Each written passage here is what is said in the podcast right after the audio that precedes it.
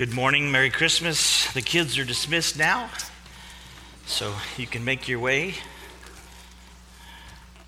to where you gather. It's good to be with you this morning. It's a privilege to be with you this cool, crisp morning. We have been in an Advent series. When we talk about Advent, we're talking about the first coming of Christ, obviously the birth of Christ, and also the flip side of that, the second coming of Christ. We've done three installments. The first installment was out of 2 Corinthians 5:21, and we talked about the great exchange. And then last week we talked about the great humiliation in Philippians 2:5-11. And this morning, I want to complete our little series. Bob will wrap it up next Sunday on the 24th, but my portion of it as the greatest gift. And I want you to find, I'm going to use John 3:16 a little bit in the introduction, but I want you to go to Mark 10:32-45, because it's where Jesus uses his own version of John 3:16. You'll see it in a second, but Mark 10:32-45. So find Mark's gospel. Matthew, Mark, Luke, John. Mark being the shortest of the gospel, it's like the USA Today version of the gospels, right? You move quickly through the gospel of Mark, and I feel like that I want to explicate Mark 10:32-45, and I want you to see what Jesus said about his coming, his advent. Now, let's begin by just a fact. I love Christmas. I really do. I love this time of year.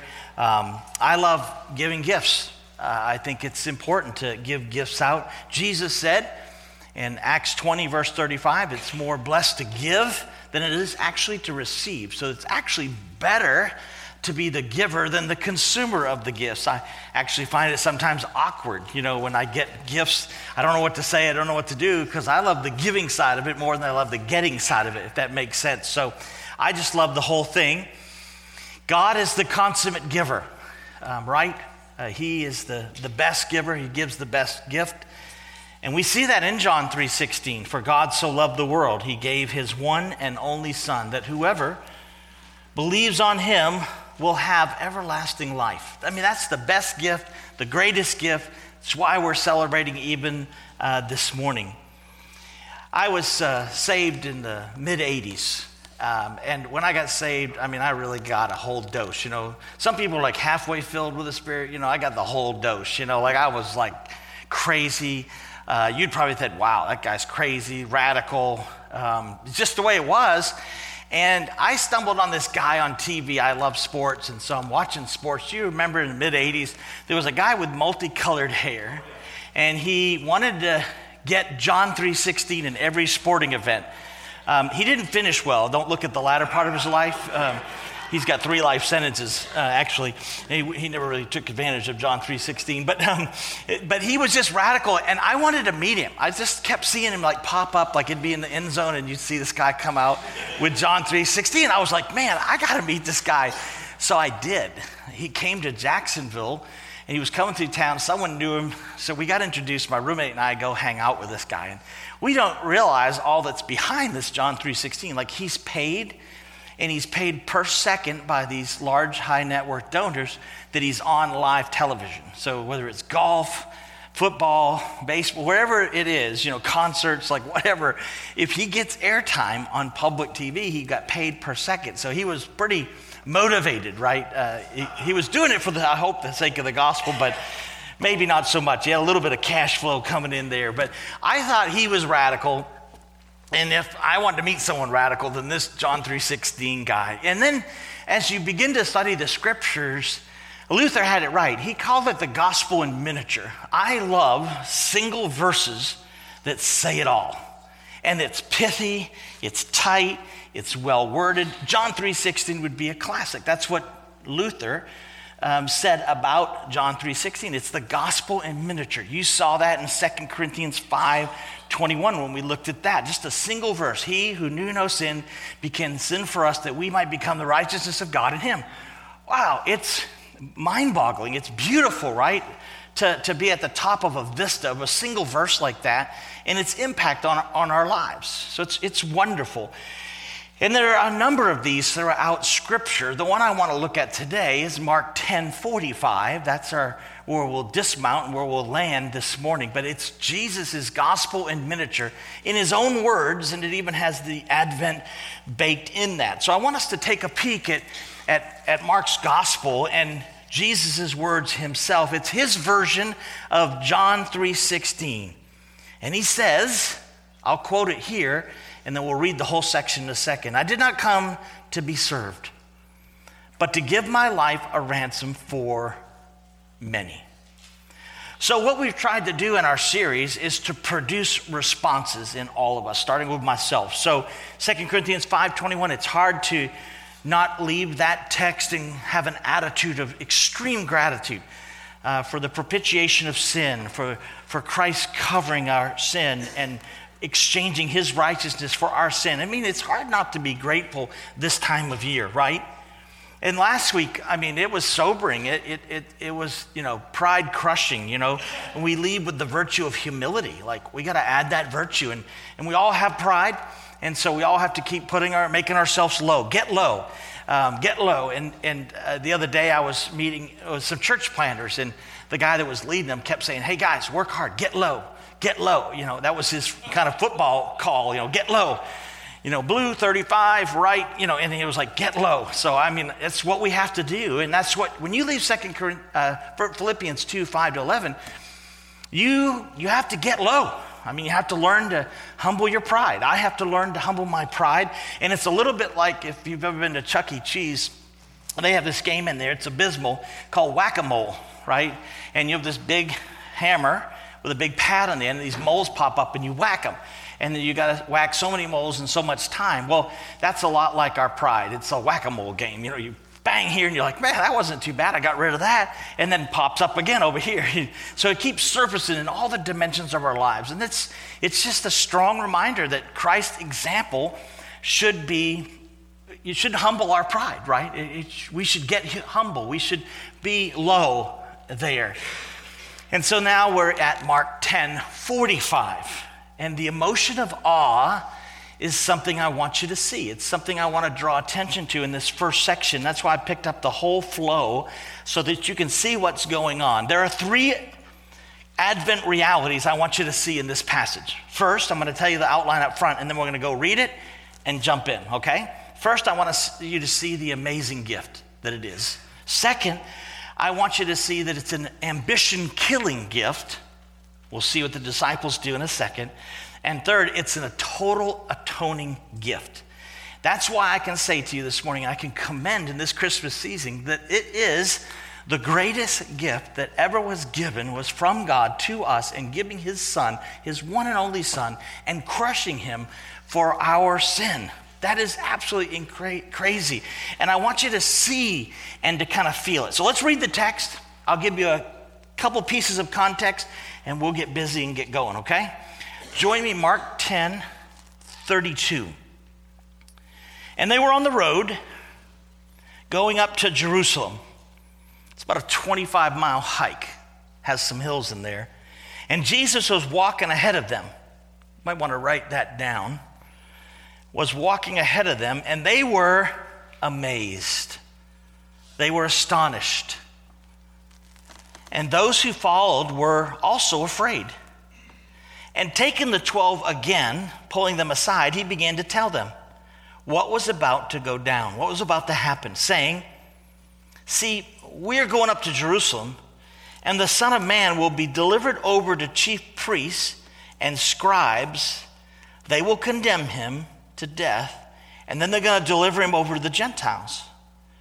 They will mock him, spit on him, flog him, kill him. That's all shorthand from Isaiah 53. And after 3 days, though, he's going to rise. Look what comes next.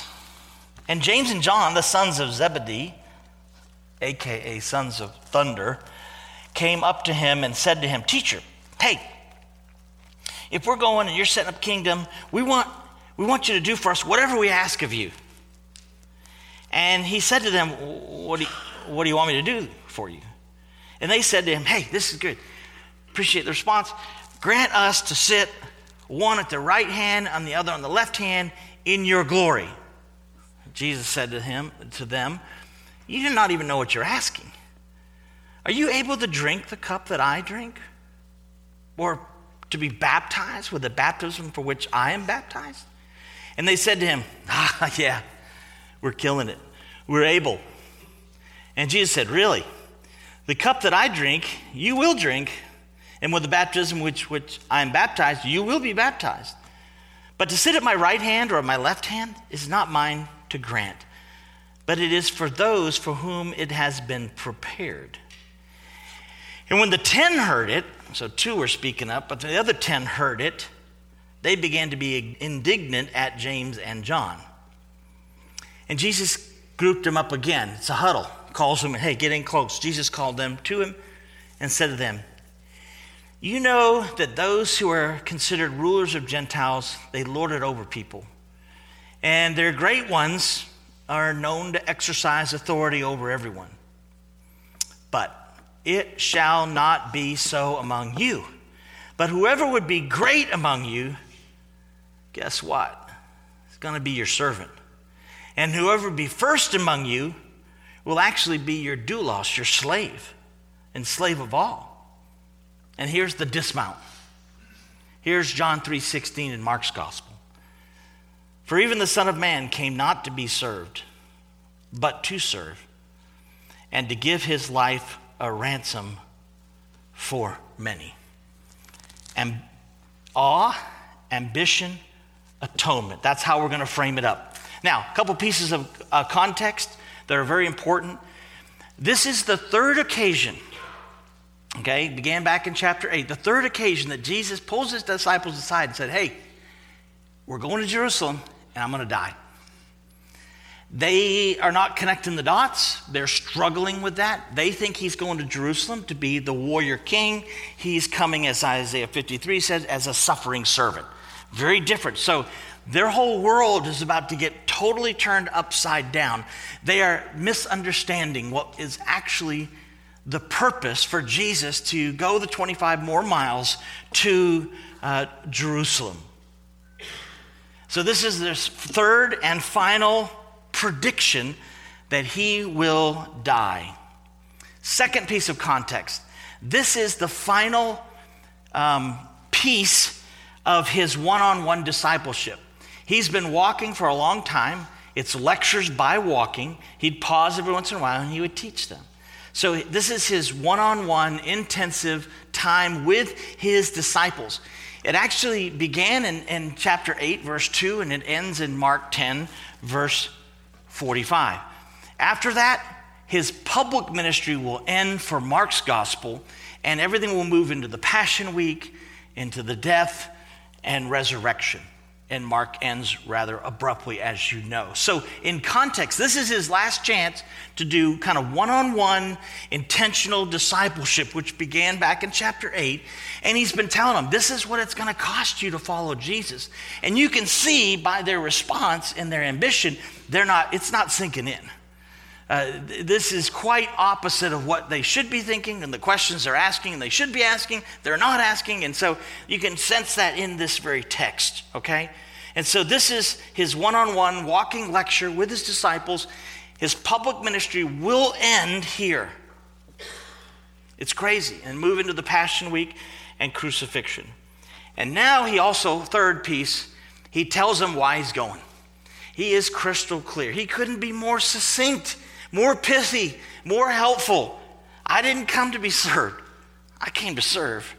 And I'm going to show you because I'm going to give my life a ransom for many. Jesus was born at Christmas, the Advent, to die. He is on a single mission. He's determined, as you're about to see in this passage, to fulfill the Father's will, and he's about to demonstrate that. So, three realities. First reality, write it down. I want you to see that it's an amazing gift or an astonishing gift. The word amazement, wonder, was in what Bob read this morning in Luke 2, okay? So it's there. Being amazed at Christmas, being astonished at Christmas. Why?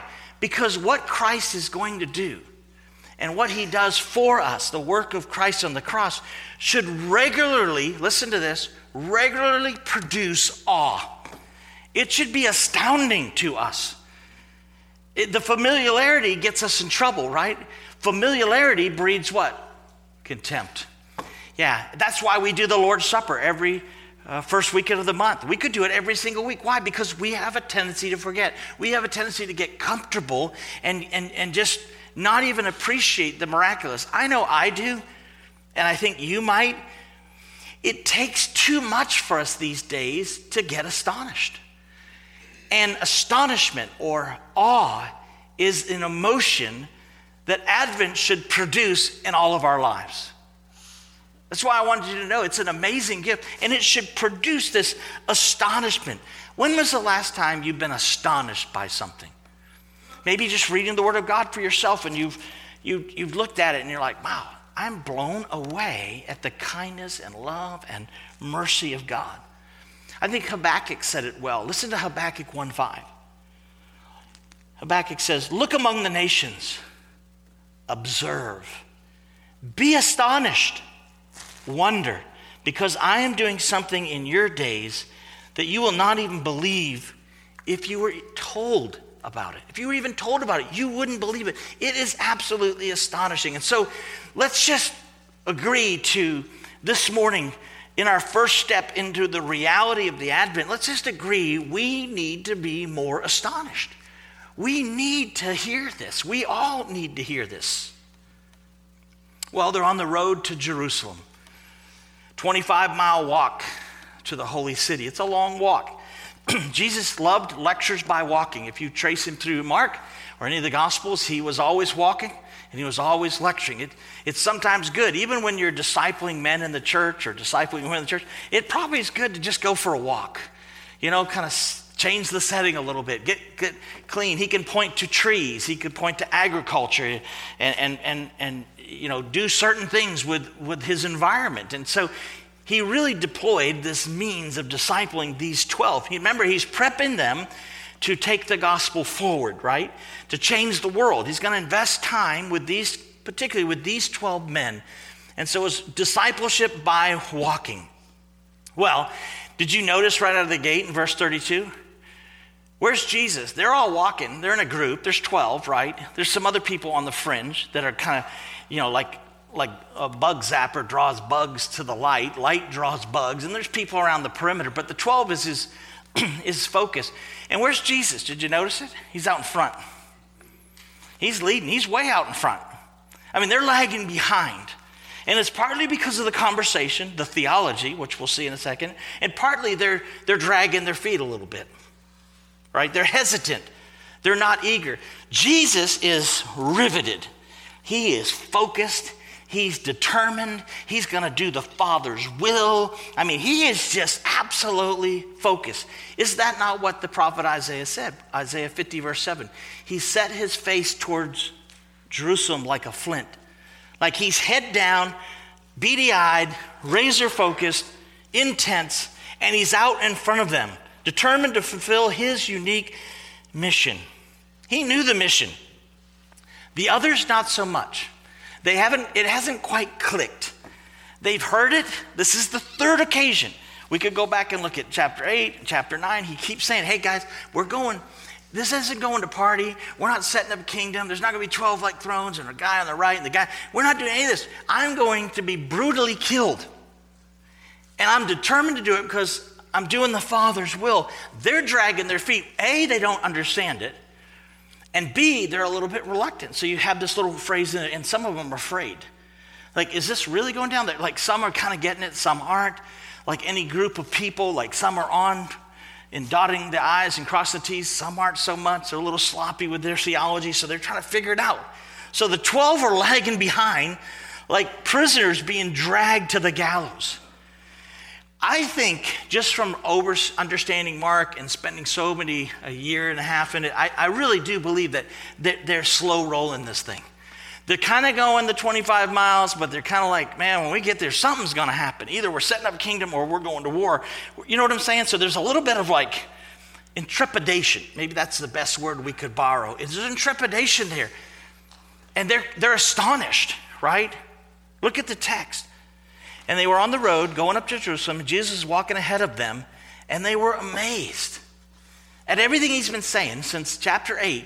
They're getting their minds blown. Why? Because everything he says is so countercultural. It's so opposite. It's paradoxical, right? The way up, you want to be great? Awesome. Good question.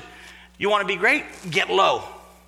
Everything he says is the exact opposite of the world and the culture around them. He's just saying, flip the script, boys.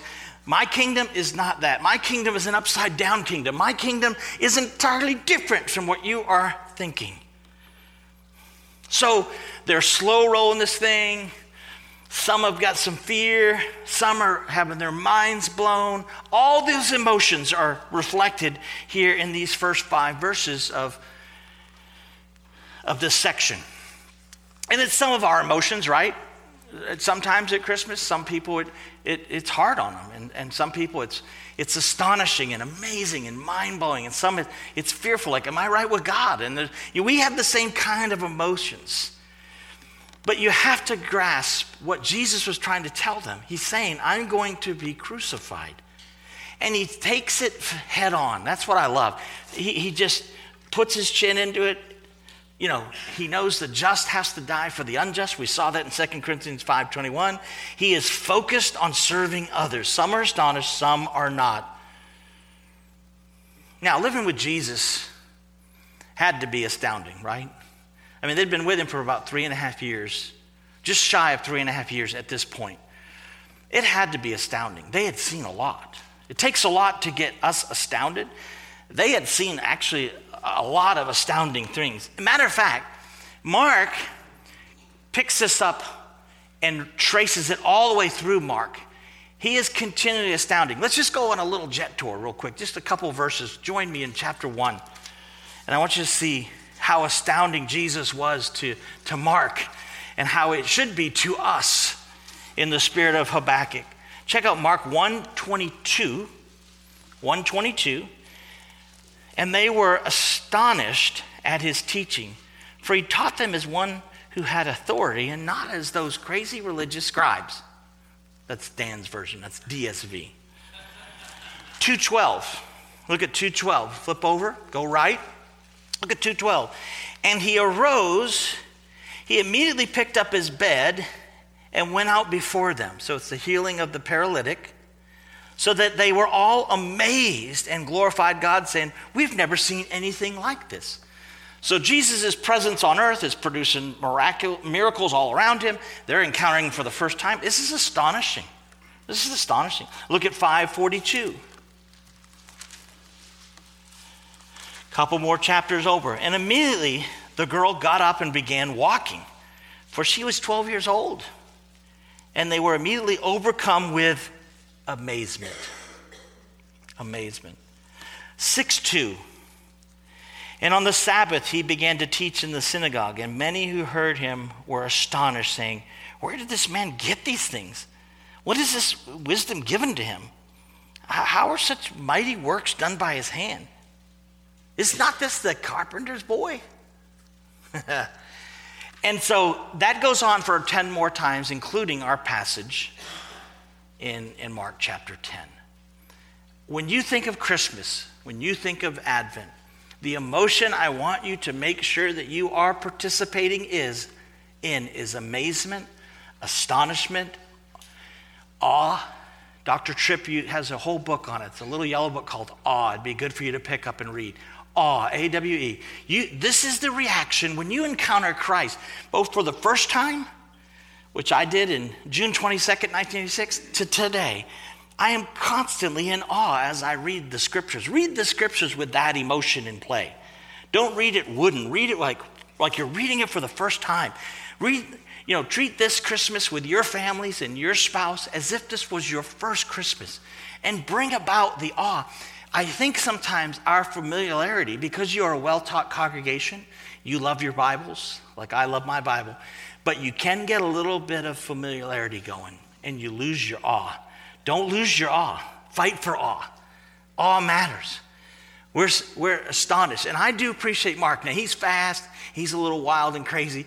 And he writes the USA Today version of the gospel. But I'm telling you, he runs that thread. He just puts it all the way through like a nice stitch on a beautiful hoodie on a winter day. He just kind of stitches it all the way through. Astonished, freaked out. What is that? Where did you get this stuff? Isn't that the carpenter's boy? Like, it's just mind-boggling to him. I would want that for you. Fight against familiarity, you know.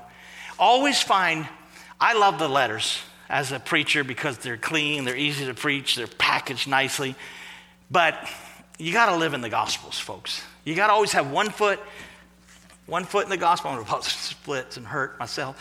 One foot in the gospel, right? One foot in all over the scripture, Old Testament, New Testament, all. But I'm always kind of staying close to the Gospels because it's how Jesus thought. And it was so game-changing. It was so paradoxical. It was so counterintuitive. It was all of those things. And at Christmas, you just need to shake it up a little bit. You know, you need to mix it up a little bit. We need to be astounded by what Jesus has done in his birth and in his death and in his resurrection. So I hope you won't get complacent. You know, it was the Apostle Paul's one fear in life. He had one fear. He said, in 2 Corinthians 11:3, he said, I fear that I would be so easily taken and drawn away from the simplicity and devotion to Jesus Christ. So I know that you love your Bibles, and I know you're studying your Bibles, and you're going deeper and deeper in your Bibles, but don't lose the simplicity and devotion of being head over heels in love with Jesus. Try to recapture that back, you know, this Christmas. Keep the amazement there, right? And that's what Advent's all about. That's why we've been hammering away these last couple weeks, right? Jesus is coming. They're thinking he's setting up as warrior king. He's saying, I'm not coming as a warrior king this time. I'm coming. I'm coming back a second time, second Advent. But this time, I'm coming as a suffering servant to die for you. Please do not get over the reality of what he has done for you. Well, it continues. Look at some of the details there back in Mark chapter 10. So he draws them together. He brings them in close. He's teaching his 12. He's not concerned about the perimeter. They can eavesdrop and they can learn. No biggie. You know, he's not pushing them off, but he's focused on 12. And he says, listen, we're going to go up to Jerusalem. And the Son of Man will be delivered over to the chief priests. So the religious elite, he's going to be handed over to the very people that should be in awe. And at times have been in awe. But they're not here. He said they're going to condemn him to death. And he's going to be handed over to the Gentiles because the Sanhedrin couldn't bring about a conviction for him. They had to hand him over to the Gentiles to a Roman cross.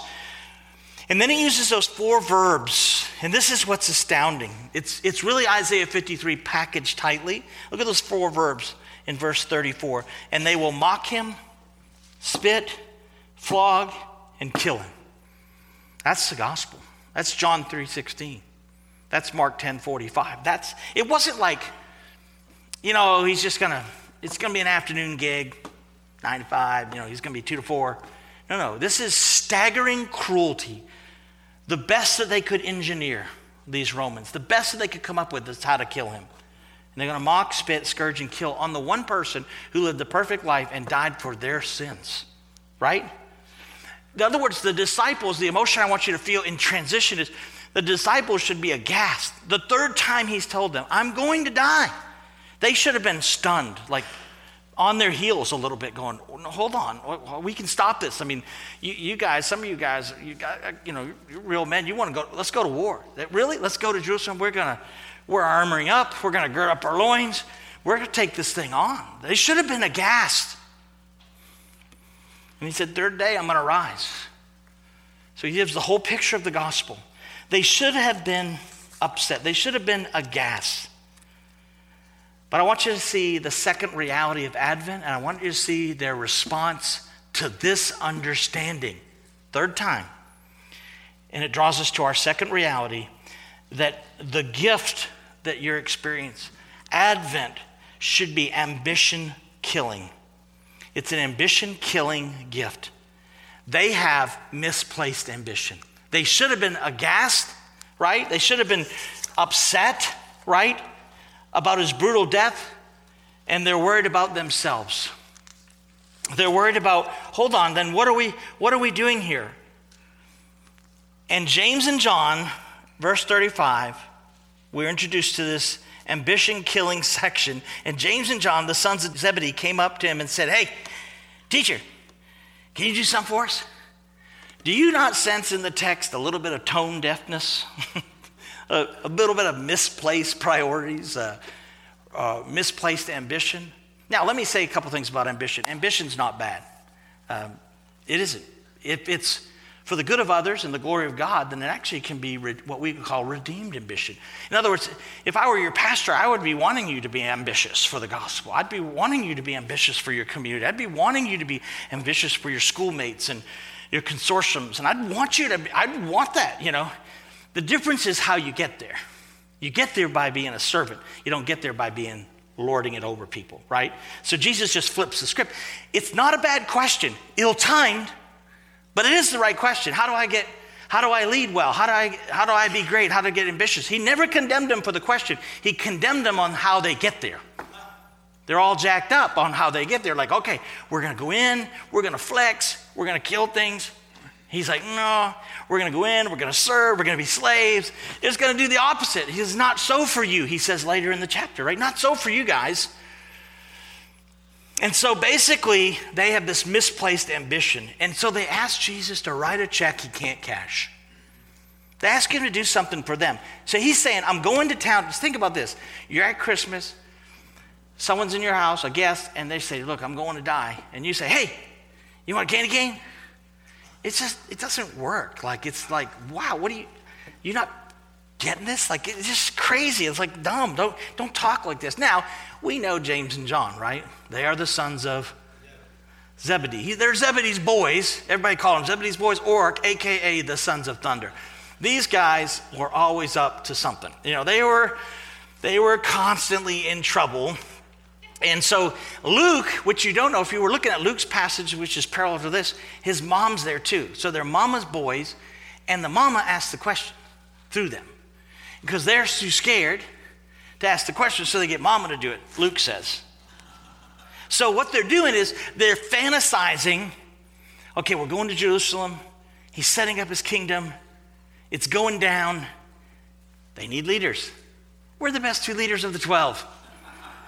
We're humble. We're going to lead well. We're going to lead this thing. Can we get the right and left seat? That's all I'm asking. Hey, simple question. Hey, so they said to him, hey, can you give us something we're asking for? And Jesus is like, yeah, what is it? And then they ask the question. It's really sad. Now, later in there, you notice how in verse 41, all the others were indignant. They can't believe they asked the question. No, that wasn't their sentiment. They can't believe they got ahead of them and asked the question. They were all thinking it, but they were scared. There's inside words and there's outside words, but these are sons of thunder, so they are firing rounds at Jesus.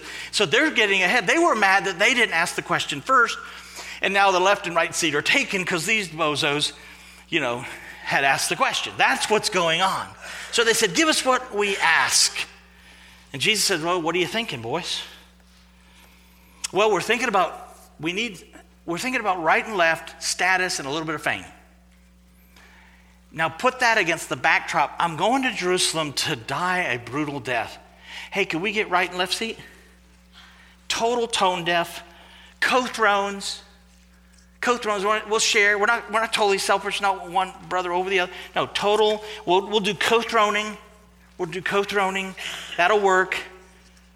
Give us our sinful heart's desire is basically what they're asking Jesus. And it's sinful ambition. This is not the right kind of ambition. This is not redeemed ambition at all. And aren't you glad Jesus doesn't give them?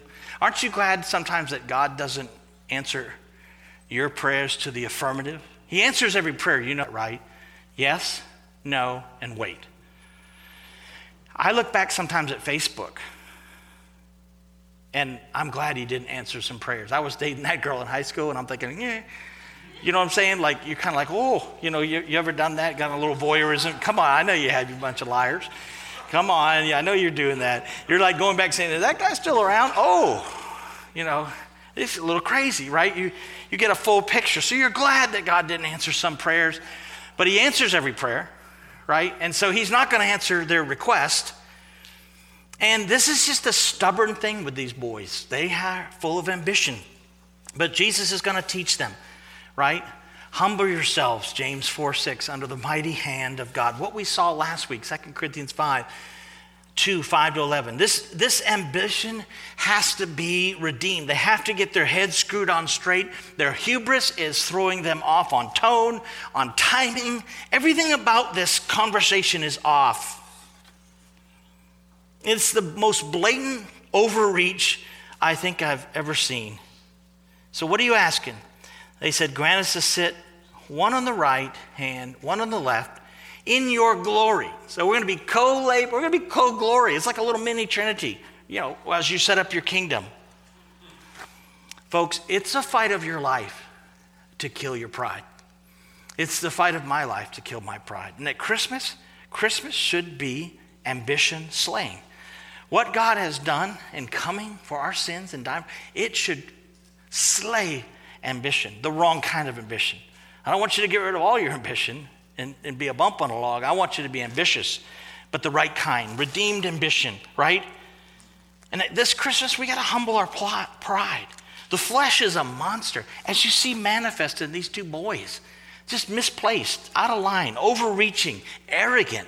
It just has a whiff of pride, right? It has a smell to it. It's like, come on, man, are we really doing this? Like, you guys really asking this? This is crazy.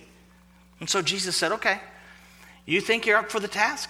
He asked him a couple questions. Number one, are you ready to drink my cup? What is he talking about? It's called the cup of suffering, mentioned in Isaiah many times. Take the four verbs: mocked, right?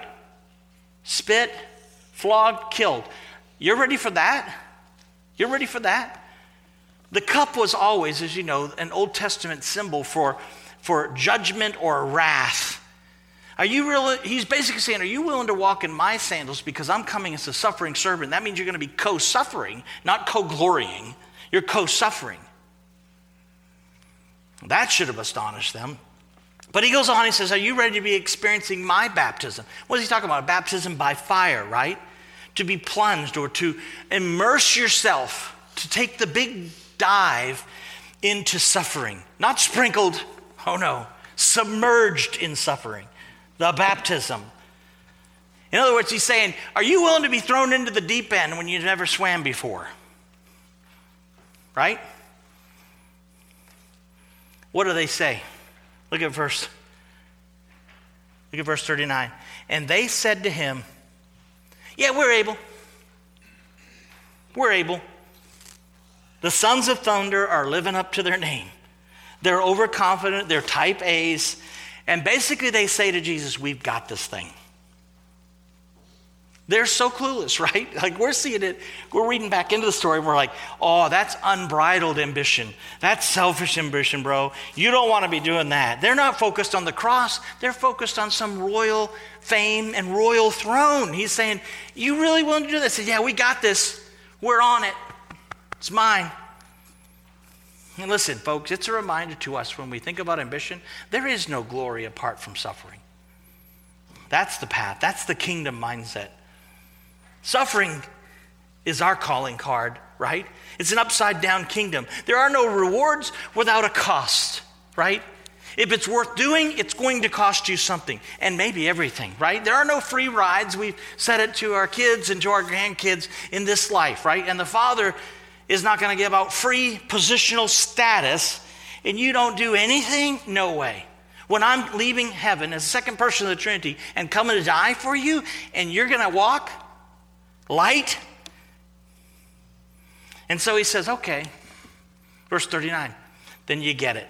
You shall drink of my cup and be baptized with my baptism. Welcome to team adversity. And it's exactly what happened. Who was the first person ever martyred?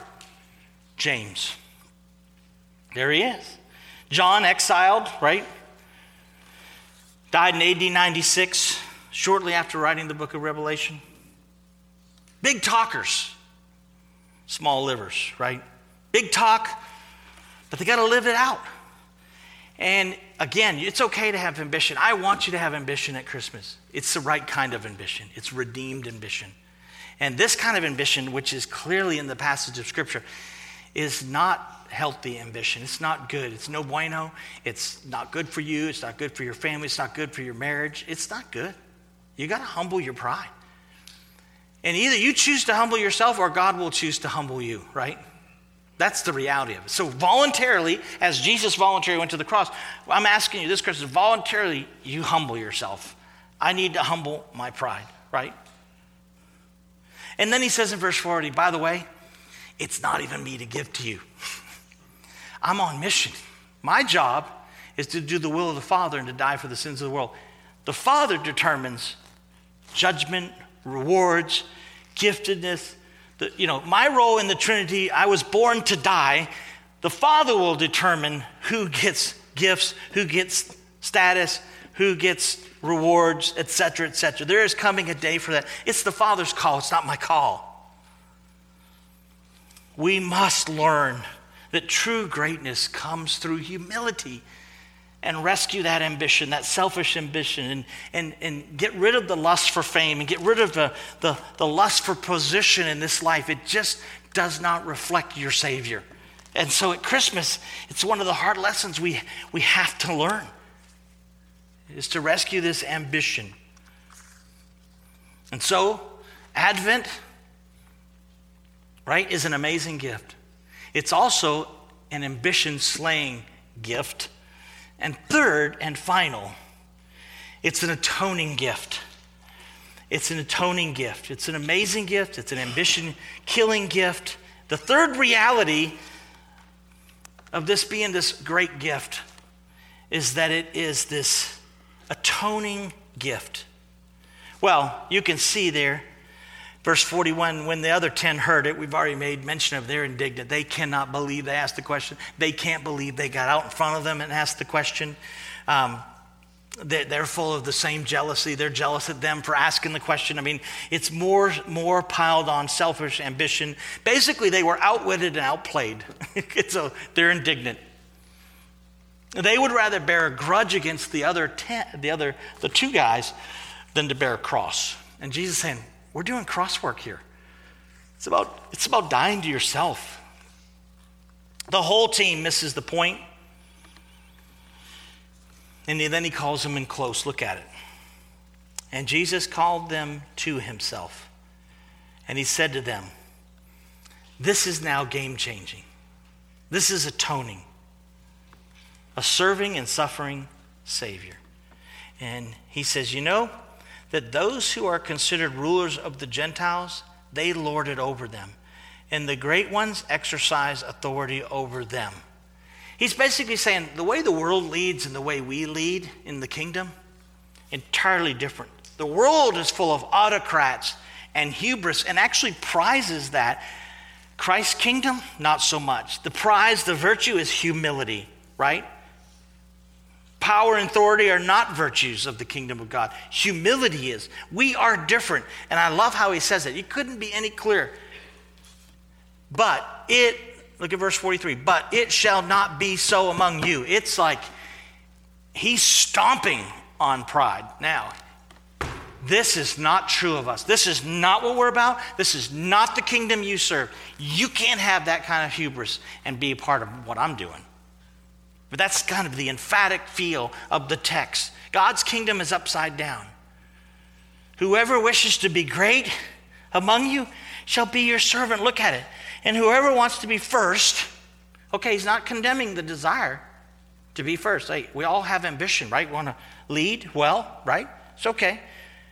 Then if you're going to do that, it's how you do it. That's what is the difference. That's what's game changing. Then you become a slave of all, the bondservant. You become slave of everyone.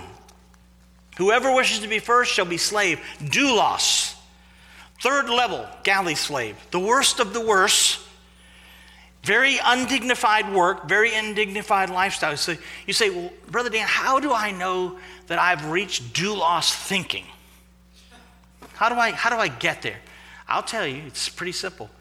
When someone treats you like a slave, how do you respond? When someone treats you like that, Do you step back and bow up and say, hey, I'm from Applegate, man. You ever been in our valley? You know what I'm saying? I'm from Southern Oregon. You don't mess with Southern Oregons. No. You don't do that. No, you go, yeah, it's part of the deal. You're right. Because it's just like, it's an attitude. It's like every time I walk through the door, if I walk through that door, I know I'm the worst sinner in this room. I am. Paul said, I'm the chief of sinners. I'm not. So when you do something crazy, and I think maybe stupid, I'm like, well, I'm 10 more times stupider than Ross. But you know what I'm saying? Like, I'm just like, yeah. How do you know when someone treats you like a slave? And how you respond will tell you if you're there. Do we want to be recognized for our service? Or give until it hurts? Give and keep giving. Not looking for anybody to say anything. Because you're serving a Savior. You're serving a suffering Savior. You're not looking. And Jesus said it's more blessed to give than to receive. And I'm telling you, that's why he said when you do your gifts, don't brag about your gifts. You don't go, hey, look at me, look at my offering. You know? You don't do that. Right? He doesn't condemn the question. He condemns the path that they're on, right? He doesn't want them to think like that. And this has forever changed leadership. We're not like the Gentiles. We're not like the outsiders. We lead different in the church. And that doesn't just affect the church. That's how it affects my leadership in the marketplace, right? It affects everything you do, wherever you go, right? You're called to be servant of all. This is the preeminent virtue of humility and service. So why is Jesus hustling? He's out in front of them. Why is he hustling to Jerusalem? Look at it. Verse 45. For even the Son of Man did not come to be served, but to serve and to give his life as a ransom for many. There's no glory without suffering. He's coming for a specific purpose. He says, I'm coming to be the ransom. It was a word used for bail, to pay off someone's debt, right? He's basically saying, I'm going to pay off a bunch of prisoners' debt. I never did anything wrong, but I'm going to pay off their debt. There's a debt of sin. Jesus paid the price for our redemption. That's atonement, right? Jesus made redemption possible by his death. So he set his face like a flint towards Jerusalem, one-track mind, laser-focused, determined. He's out in front of disciples because he wants to pay for your debt. This, folks, stomps on arrogance. I mean, he is determined for you. He loves you so much that he would do that. He needed to satisfy God's wrath and justice for our sin. They had to be paid. This sinful debt. There had to be a solution for sin, and God came up with the solution. And Jesus, as we saw last week, voluntarily died for our sin. Nobody took his life, John 10, 17 and 18. No one, he said, I laid it down freely. My choice, I go, determined to get to Jerusalem. I'm going to hustle 25 miles. Folks, it's an indescribable gift, right? For even the Son of Man, the arch example here, he didn't come to get, to take. He's not a taker. He's a giver. And he gave his life a ransom. The just, 2 Corinthians 5:21, for the unjust, for many. I guess I want to end by asking the question, are you one of the many? You know, that's most important. How do you know? Do you know Jesus? Do you trust Jesus? Do you believe in Jesus? Do you ascend to Jesus? Do you commit to Jesus, giving your life to Christ? If you're not, I'm going to tell you, you're missing out on a great Christmas gift. You'd miss the whole point of Advent. You're going to have fudge with marshmallows and nuts in it, and you're going to do all these crazy things in the next 7 to 8, 10 days. You're going to gain weight. You're going to be disgusting. You're going to love it. It's going to be a blast. But at the end of it, like, do you know Christ? We would hate here at Applegate for you to hear and make this the most amazing Christmas you've ever had, but yet not know Christ. You know, Christmas is about Jesus came to be a ransom for many. Are you in the many? If not, we would encourage you to give your life to Jesus Christ.